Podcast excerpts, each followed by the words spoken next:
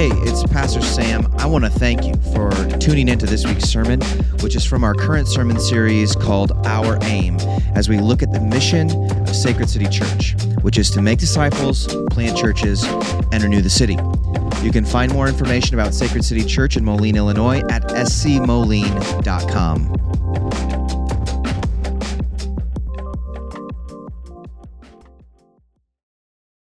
Hear the word of the Lord from Nehemiah 4:15 through 23.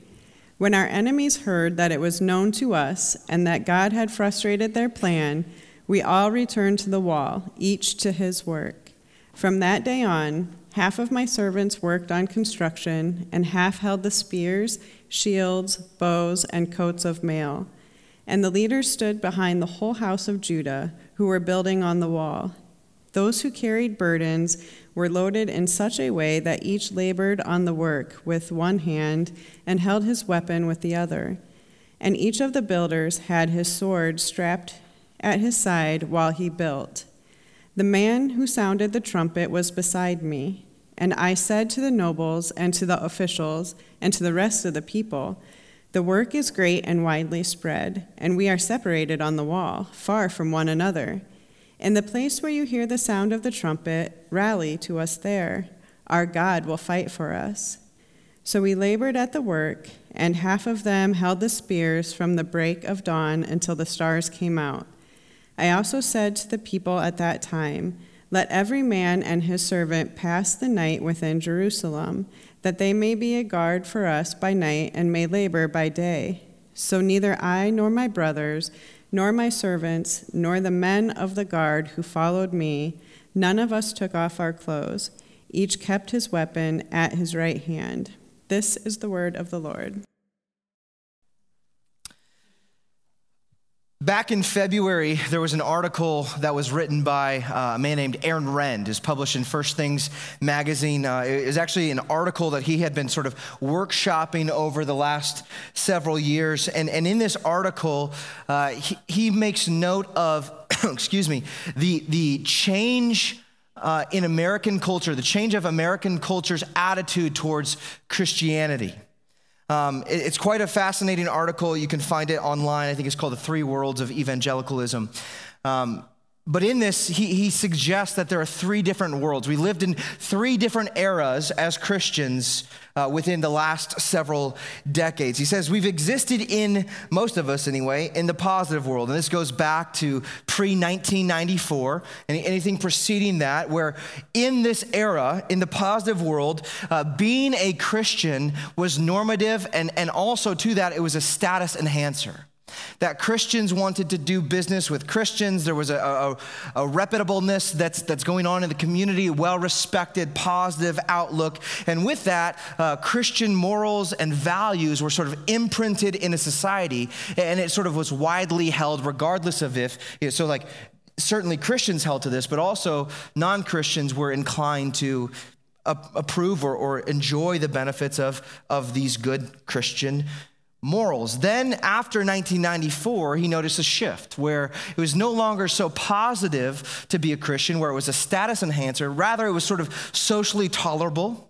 It was okay. This is from 1994 to about 2014.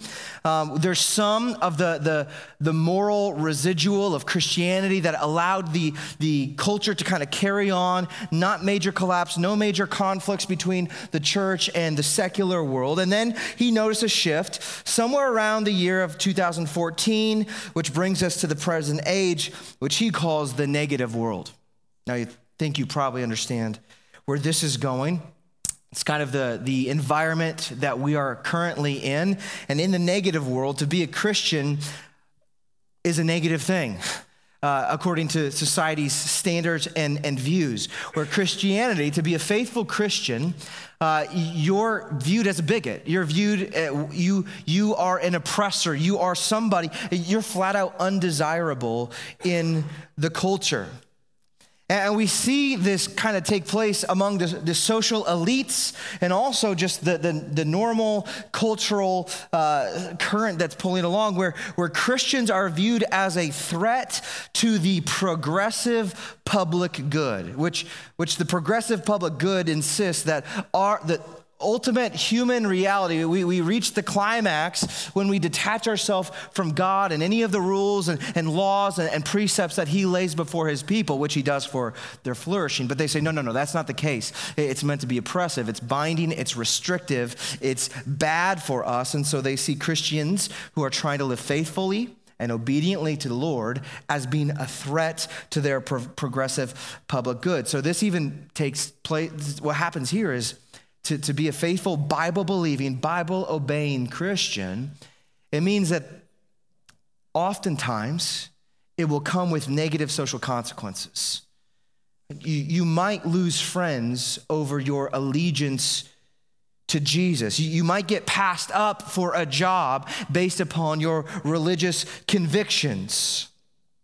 Now, whether or not you agree with the time frames, I think we can all agree if you've been around for 30, 40 years, there has certainly been a shift in the cultural perception of Christians. It's become increasingly difficult to be a true Christian, believing and obeying the Word of God. Now, while we have not been physically persecuted, at least not here in North America, Christianity certainly is under fire. And as we live as faithful Christians, as we desire to, to structure and order our lives underneath the lordship of Jesus Christ, we will find ourselves to continue to swim against an ever intensifying current. And as we swim against this current, it might be that we find ourselves fatigued. We find ourselves worn out, tired from the constant striving, the constant fight. And we could get to the end of our rope and ask the question is the struggle worth it? Is it worth it? Is it worth it to keep running our heads into the wall? We're always on guard, it seems. Or, or, as Christians, we're always taking the things that, that the culture is uh, like advancing the things that the, the culture is, is championing, Christians who, who derive our, our views and values from Scripture are always taking a stand against those things. And with that comes criticism and slander. You might lose your friends, might create a rift within your family. And then you wonder is it worth it? Is, is all this trouble, is all the heartache of living for Jesus really worth it? And some of you might be there right now. I've faced these questions myself over the last several decades.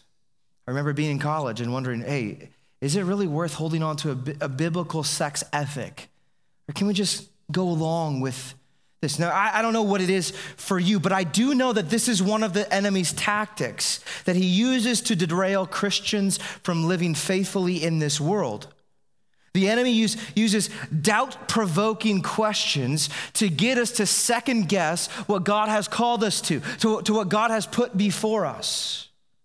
And it goes back as far as the Garden of Eden when the serpent slithered up to Eve. Well, he at that point, he had legs. So he came up to Eve and said, Did God really say?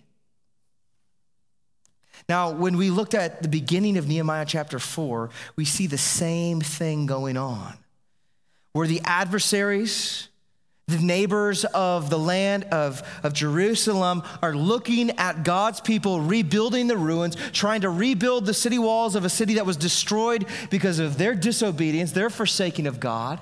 And, and they have turned back to God. They have set their heart on God and the things He has called them to, and now they are receiving this criticism. The adversaries say, Do you really think you can build? Can you really resurrect these stones and build them up? Now, thankfully, we have a great resource when these questions come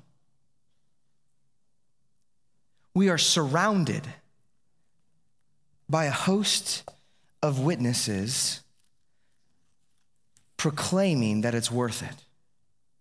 all of the saints, all of the martyrs who are right now standing in the glorious presence of Jesus Christ, all testify the same thing. It is absolutely, without a shadow of a doubt, worth it. The Apostle Paul says it like this He's trying to warn the church, the early church, because this is not a new phenomenon. The church has always had opposition. Faithful men and women living faithfully to Jesus have always faced criticism and critique and persecution and every other thing trying to prevent faithfulness to Jesus. And the Apostle Paul says this in 2 Corinthians chapter 4. First, in verse 8, he, he acknowledges the fact that there is real hostility. He says, We are afflict, afflicted in every way, but not crushed perplexed but not driven to despair, persecuted but not forsaken, struck down but not destroyed. And then he fast forwards a little bit down to, to verse 16, where he says, So we do not lose heart. Though our outer self is wasting away, our inner self is being renewed day by day. Now, listen to this. Verse 17 for this light, momentary affliction is preparing us for an eternal weight of glory beyond all comparison. Get your minds around that. The present trials, the present opposition is incomparable to the glory that awaits us on the other side. It's as if the Apostle Paul says, Hey, I have counted the cost of what it is to follow Jesus, and it's a bargain. It's a bargain. Now, once we as Christians have made up our minds to keep our hands to the plow, which I realized this morning, we, we this is part of the, the, the, challenge of preaching Nehemiah because I realize in one sense there are aching souls that, that just feel so battered up, so bruised up, so, so wrought with sorrow and anxiety and pain. It's like, how, how, are, how can you possibly call me to put my hand to the plow? I can barely put my pants on today. But this is the grace of Jesus Christ. That is, He calls us right where we're at. He doesn't say, I need you to get a little bit better, and then I'll, I'll, you'll finally be useful to me. He says, right where you're at is where I want you to start. Jesus meets us there. But then when Jesus meets us there, he has a task for us. There's work for us to do, not to achieve salvation, but because we have received our salvation. And once we have received that grace from Jesus and, and the grace that propels us to live in obedience to Him all of the days of our lives, we want to keep our hand to the plow. The next question we need to ask is how do we remain faithful under fire? If, the, if we've counted the cost and it's a bargain, how do we remain faithful under fire? Now, I'm bringing us to chapter four of Nehemiah to show you the key to under fire faithfulness. So, if you want to open up your Bible with me, we're gonna, we're gonna dig into the second half here uh, and, and, get going here. We left off last week with a bit of a, a cliffhanger. Um, Nehemiah and company, they had divvied up the labor of the wall. They were getting to work, and then all of the opposition started seeing what was going on. They didn't like it, and we saw this increased hostility sort of arise among the neighbors. And where we left off was where the people of Jerusalem were shaken up by this. They, they were rattled by the threats that were out there, looming real threats. People, like, not just wanting to stop them and, and get them to get busy with something else, they wanted to kill them. They're rattled by this.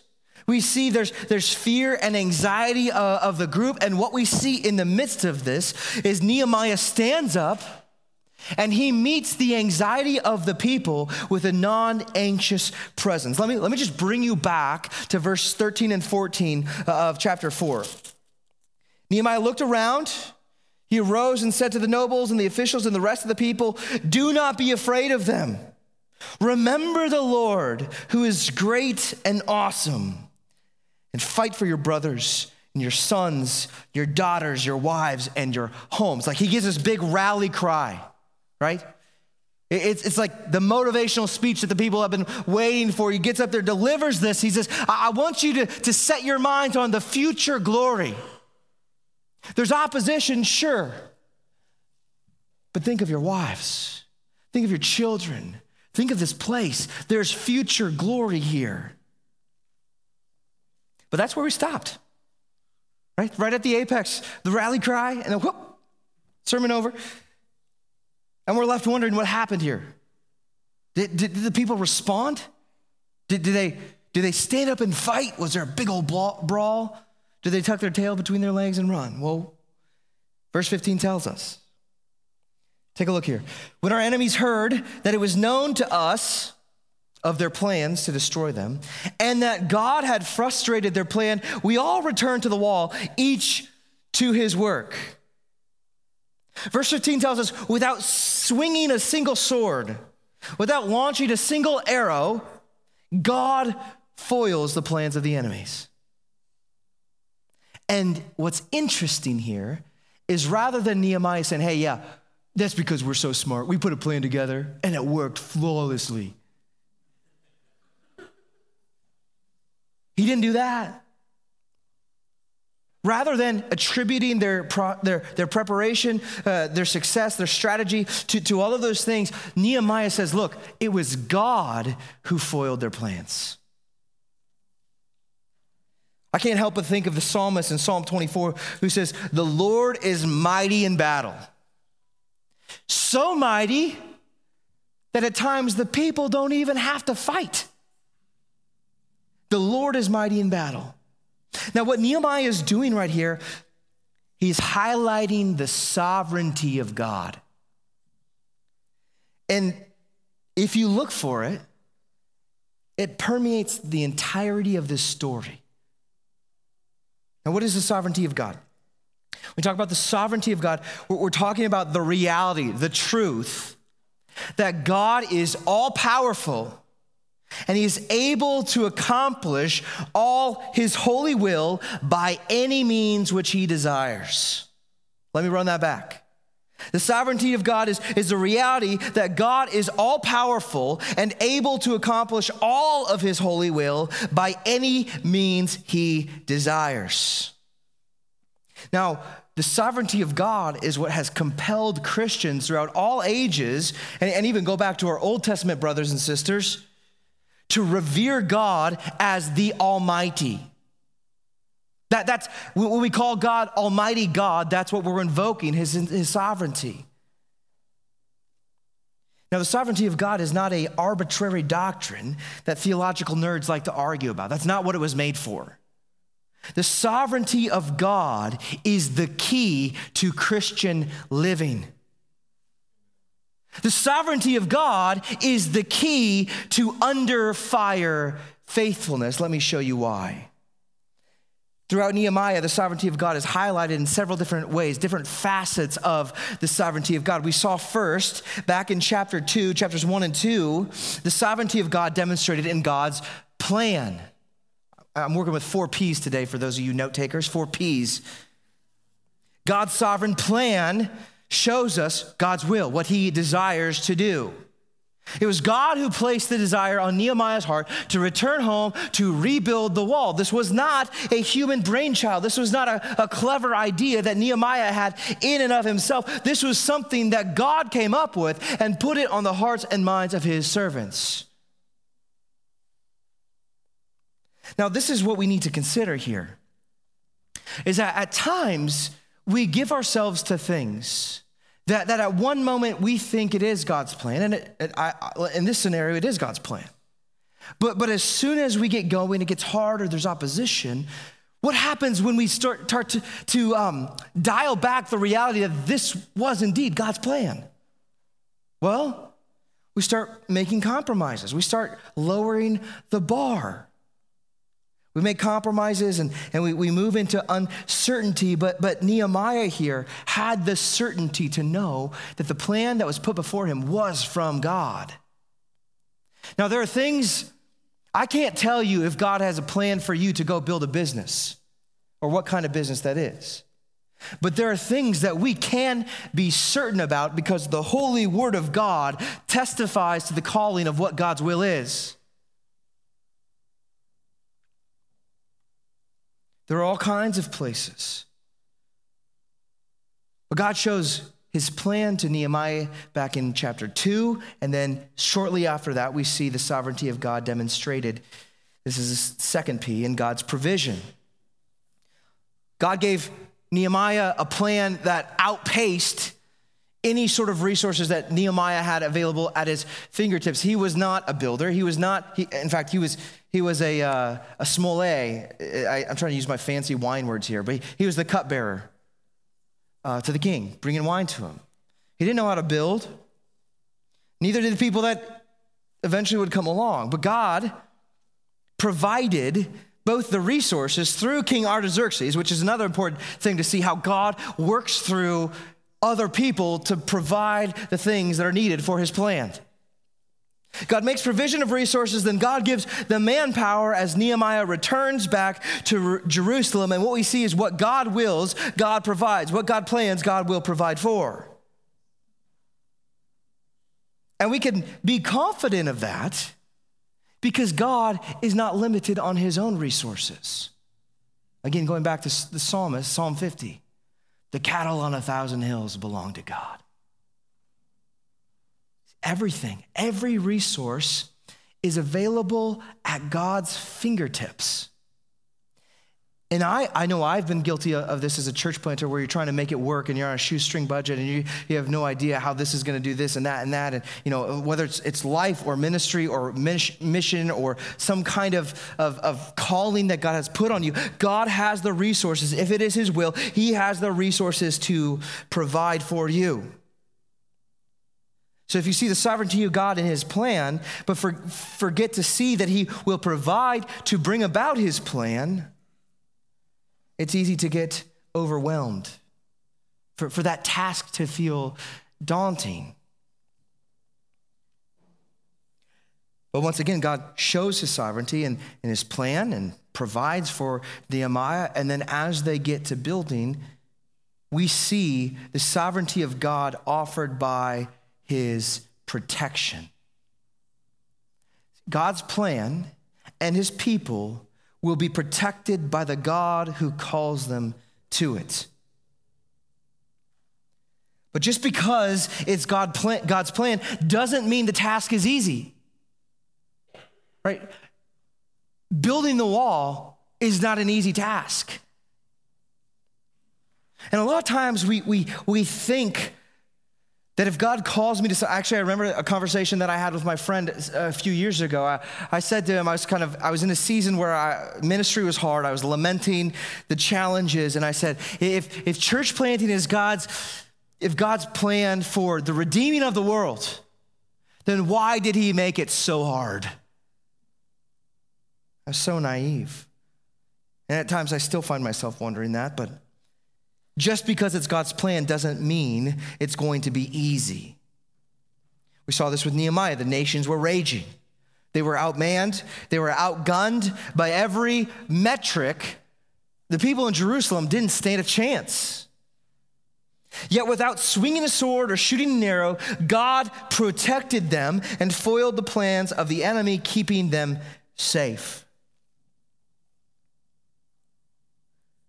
A lot of times, when, when we're reckoning with the protection of God, we fail to see just how good of a protector God is.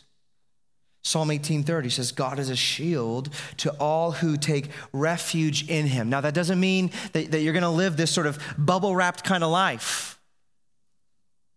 But even when you get those nicks and bumps and bruises from living faithfully, God will uphold his own and protect them. Now, when we fail to see that, what we do is, is we start to build our own protection structures. Rather than living in the plan of God, well, I'm, I'm gonna, I'm gonna sideline myself. I see this big plan that God's called me to, but man, I just don't know. That seems like a lot. If I try, I fail. It's going to be really embarrassing. It's going to be, I'm going to, I'm going to hit the ground really hard. And so we said, well, I'm just not going to do it. It's safer that way. Or, or, or even from, from a perspective of like relationships uh, within the church community, right? To, to build one another up in love. Well, that means I, I have to be somewhat relationally vulnerable with you like, like, I have to bring my authentic self, my real, true self, not this facade, not this guarded self. I have to bring the, the real me that God has created into that relationship, and there's a chance that I might get hurt.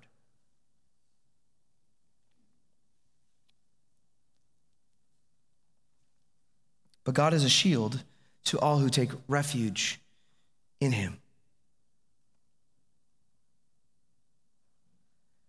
Now, throughout this story of Nehemiah,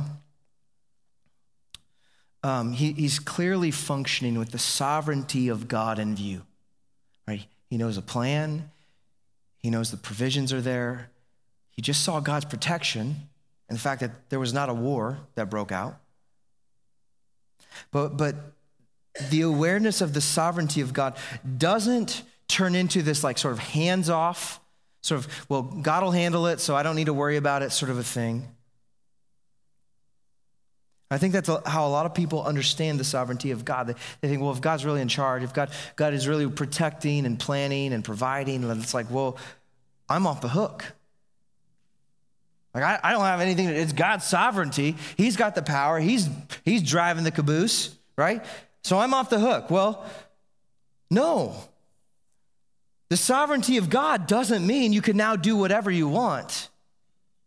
Now, Nehemiah shows the opposite is, is what's working out in his understanding of the sovereignty of God. He sees the sovereignty of God and, and saying, Well, God's got it under control. He says, I'm going to live into that. I see the direction in which God is pointing his people. I see he's given provisions. I see the protection. I am going to live into that direction. And what does he do? He keeps building. Look at verse 16. From that day on, half my servants worked on construction, and a half held the spears and shields and bows and coats of mail. And the leader stood bes, uh, behind the whole house of Judah. So they're, they're giving their encouragement. Uh, who are building the wall, those who carried burdens were loaded in such a way that each labored on the work with one hand and held up his weapon in the other. So a sword in one hand and a trowel in the other. And each of the builders had a sword strapped at his side while he built. The man who sounded the trumpet was beside me, and I said to the nobles and the officials and the rest of the people, The work is great and widely spread. So there, there's a great distance between all of the people who are working, and they're separated from the wall, far from one another. So in the place that you hear the sound, sound of the trumpet, rally to us there. Our God will fight for us.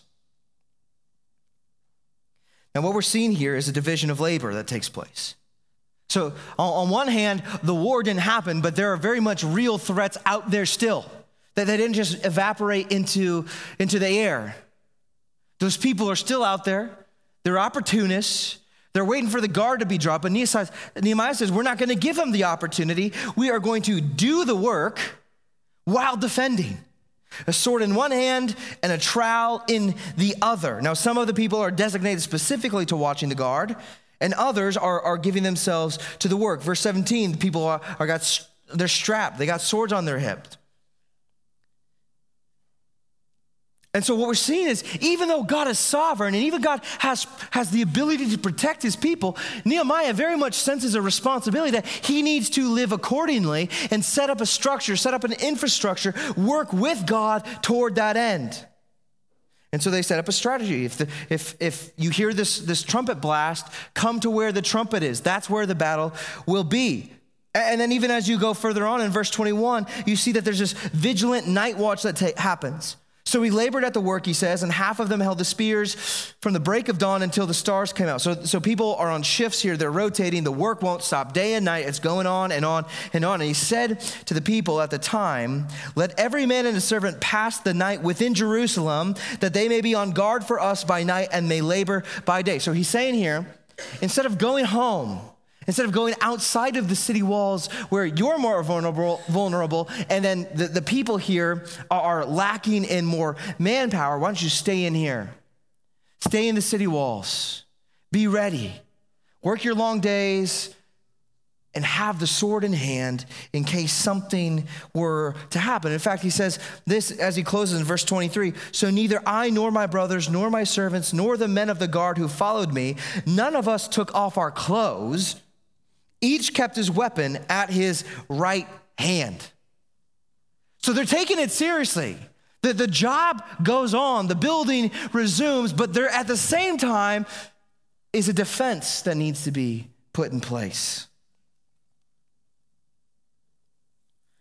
Now, to some, it might look like Nehemiah isn't really living with the sovereignty of God in view, right? There might be some accusations. Well, um, he just, this is just his anxiety. He's over planning, he's being too strategic, right? He's just, isn't this just him taking matters into his own hands? I mean, he's doing so much activity, so much work, so much brainstorming that he's not relying enough on God. But we see that's not the case at all because at the second half of verse 20, he says, Rally to the point where you hear the trumpet cry. And he's not, hey, not then we'll fight, then we'll win. He says, What? Our God will fight for us. Everything that he's laying out, all of the plans that he's making, is done in view of God's sovereignty. And it is on God to deliver the protection. Now, what this shows us is an interesting relationship between these three P's right now the, the, the plans, the provision, the protection. It's, it's not this like black and white sort of thing, but if, if here, let me break it down. So, if Nehemiah were to think too much about the protection piece, if you were to say, okay, well, we got people out there and they're breathing down our necks, and I know that any chance that they get, they're going to come at us, and they say, we're just going to set up a, a wall of people and we're going to stand guard all the time. If he does that, what happens? The building stops. That there's no, there's no production that takes place. Now, if he does the other thing where he just focuses too much on the production, it's like everybody's got to get right back to it and doesn't think at all about the protection, what's going to happen is, is those people are vulnerable. The people that, that he's building the city for are now casualties. But here we see both going hand in hand, that, that God has plans for them to work on. There's a job to be done. At the same time, they need to be at the ready. And this again is a place where we see the provision of God working itself out. Because God has made provisions in the people, in their spirits, not just for the building, but for the defending. And once again, God graciously provides for and protects the people he has called to his plans.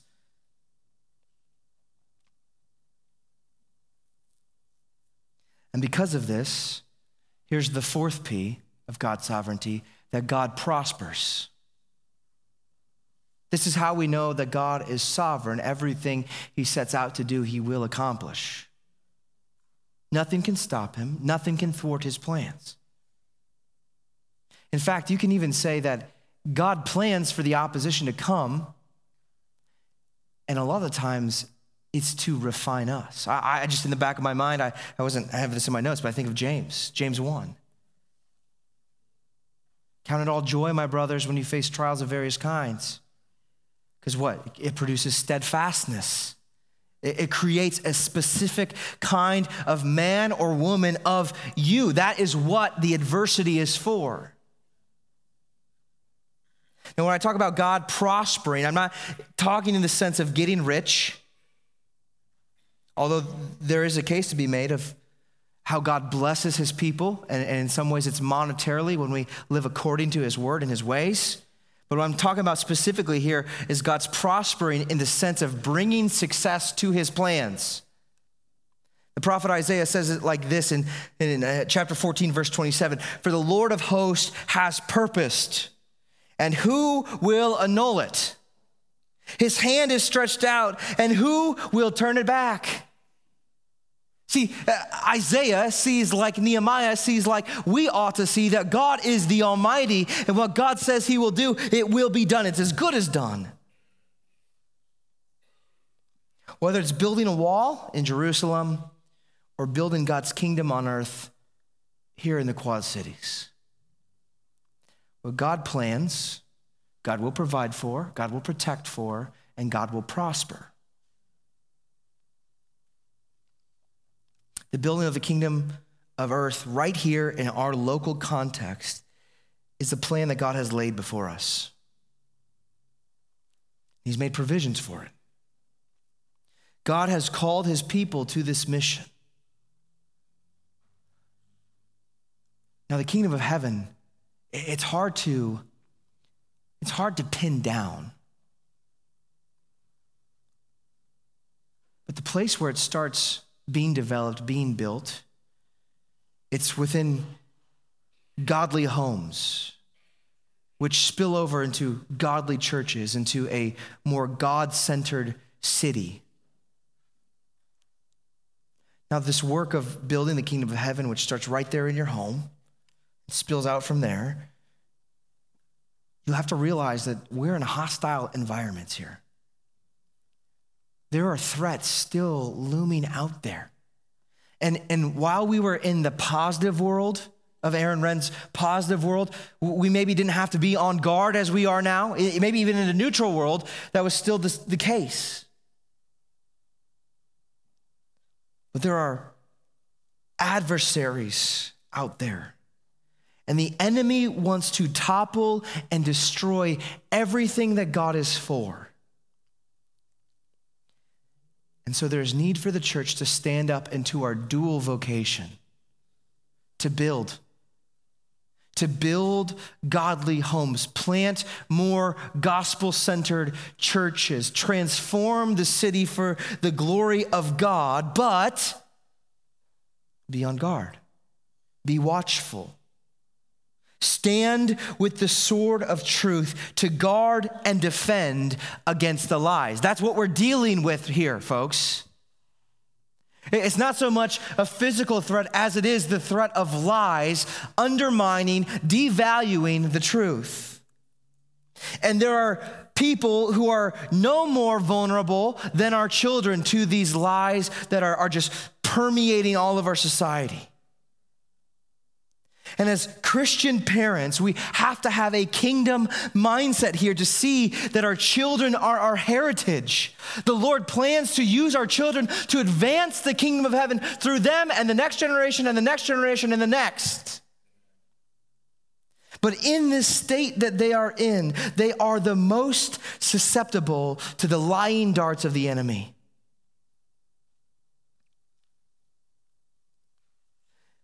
And unfortunately,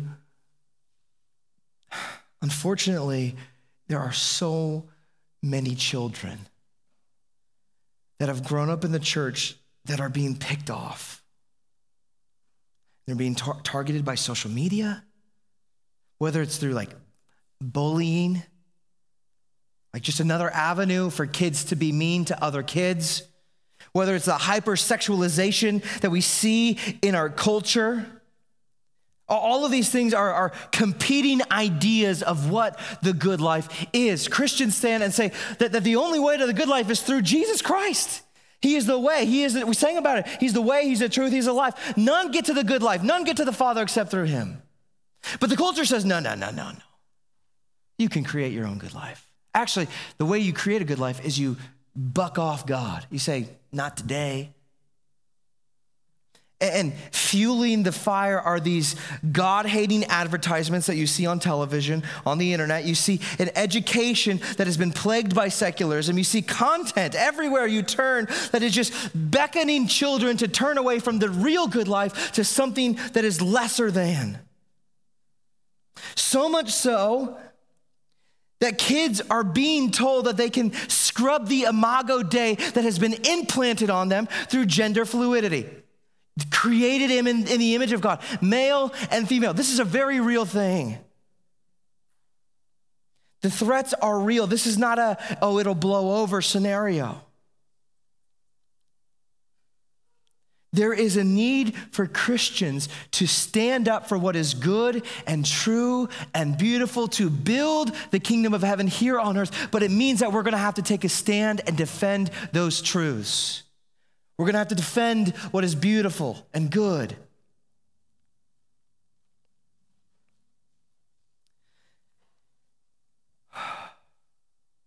When you look at the world, things seem crazy. Like eh, things are so crazy. When you're a normal person in the midst of them, you start to wonder, am I crazy? Am I the one that's lost my mind? It's like if you're if you're rooted in the Word of God, you're, you're you can be confident that it's not you, it's the world, because it's either Christ or chaos. Those are the only two options.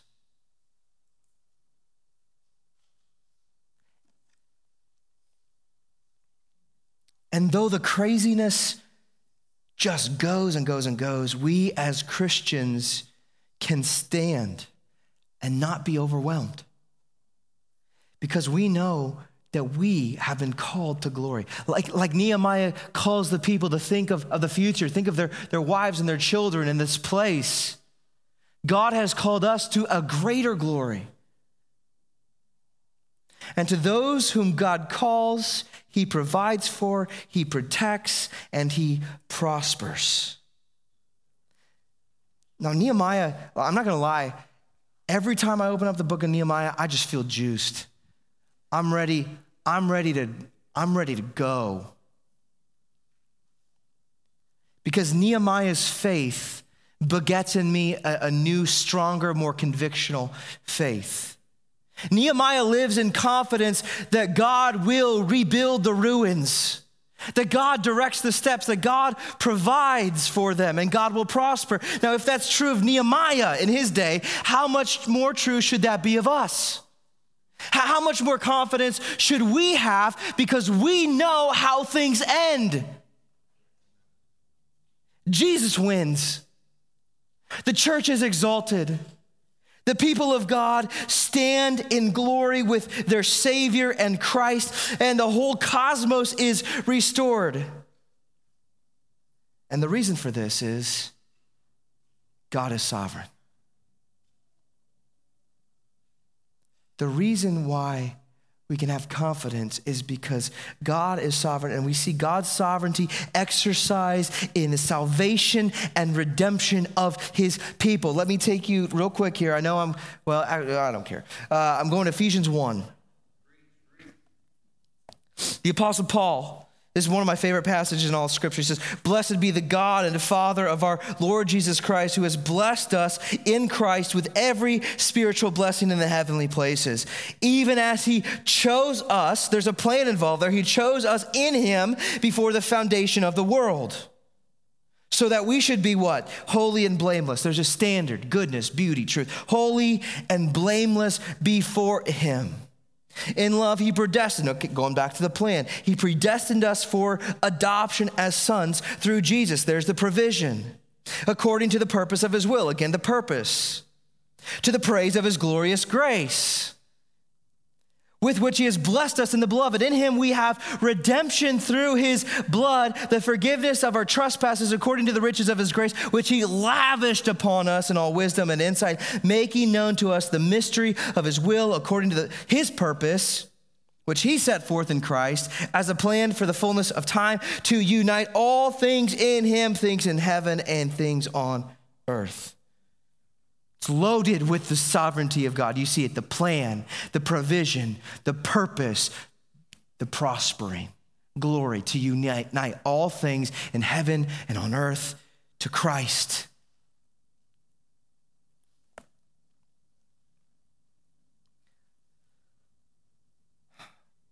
Christian, your great confidence, the key to faithfulness under fire comes from understanding the sovereignty of God.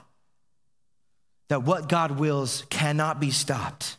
And he has chose you, predestined, planned for his purpose to save you from your sin Listen, he, here's the heart of compassion that Christians ought to have. That as we look at the enemy, as we look at the threats that are out there in the world, it's like we were one of them at one point. Before Christ, my mind was bent on things like that. My, my flesh, my heart, my mind was set on the flesh. But Christ, in his sovereignty, God in his sovereignty, sent Jesus. So, by grace, through faith in Jesus Christ, to the glory of God, I would be delivered and saved, and anyone who calls upon Christ would receive the same. And it's to this purpose that you've been called to be part of the uniting of all things in Christ, things in heaven and earth. Now, Jesus does the heavy lifting, folks. Jesus does all the heavy lifting, but the church is invited into this work of rebuilding the ruins, of, of, seeking the kingdom of heaven here and now by discipling the nations, starting in your home, by preaching and displaying the gospel. Listen, uh, you cannot do this without an understanding of God's sovereignty. Otherwise, it becomes a performance. Uh, otherwise, your, your religious zeal rises and falls on your performance, on how good you are at doing this, at, at being your own Savior. But God has saved you completely. Now, the invitation is live into that. Live into the salvation in which you've received. Be who you already are in Christ. Live in light of God's sovereignty. And, and, and persecution and opposition and hostility makes it all the more necessary. Live in light of God's sovereignty, knowing that what God sets out to do, He will prosper. Church, let us give ourselves to, to not just the warfare of, of criticizing and constructing and, and knocking down the age, uh, the spirit of the age, but building something more glorious and better. I'm losing my voice. to build and defend. Knowing that as we prepare, as we live into this, God fights for us. He protects us. We have this confidence from Luke 21, where Jesus says, Not a hair will perish. It's by enduring you will gain life. And one of the great hopes that we have is that there is an expiration date to all of the opposition. In glory, there will be no fighting. All of the spears, all of the swords, all of the, the, the bows will be beaten into plows. The, the weapons of warfare now become gardening tools because Christ is king, because God is sovereign. And one day we will get to enjoy Christ's unrivaled kingdom. But little by little, we get taste of it here. And one day we'll be here fully and forever to the glory of Christ. Amen. Father, wow. There is none like you. Who could, who could concoct such a plan? Who could deliver on such a plan? Who would be so gracious to, to tend to and nurture and protect those who are living into your will? Lord, I pray that we would be a church that is, is resolute, just straight on, stuck on you. I pray that you would make us faithful under fire, Lord, that all of the the, the whispers, the, the, the doubt provoking questions of the enemy would be rebutted with a strong and mighty, the Lord is sovereign. Thank you for showing us that in, in our salvation. And thank you for showing us this throughout time, Lord. Help us, help us in everything that you've called us into, whether at home, in the church, or in the city, for your glory, for the good of your people. Amen.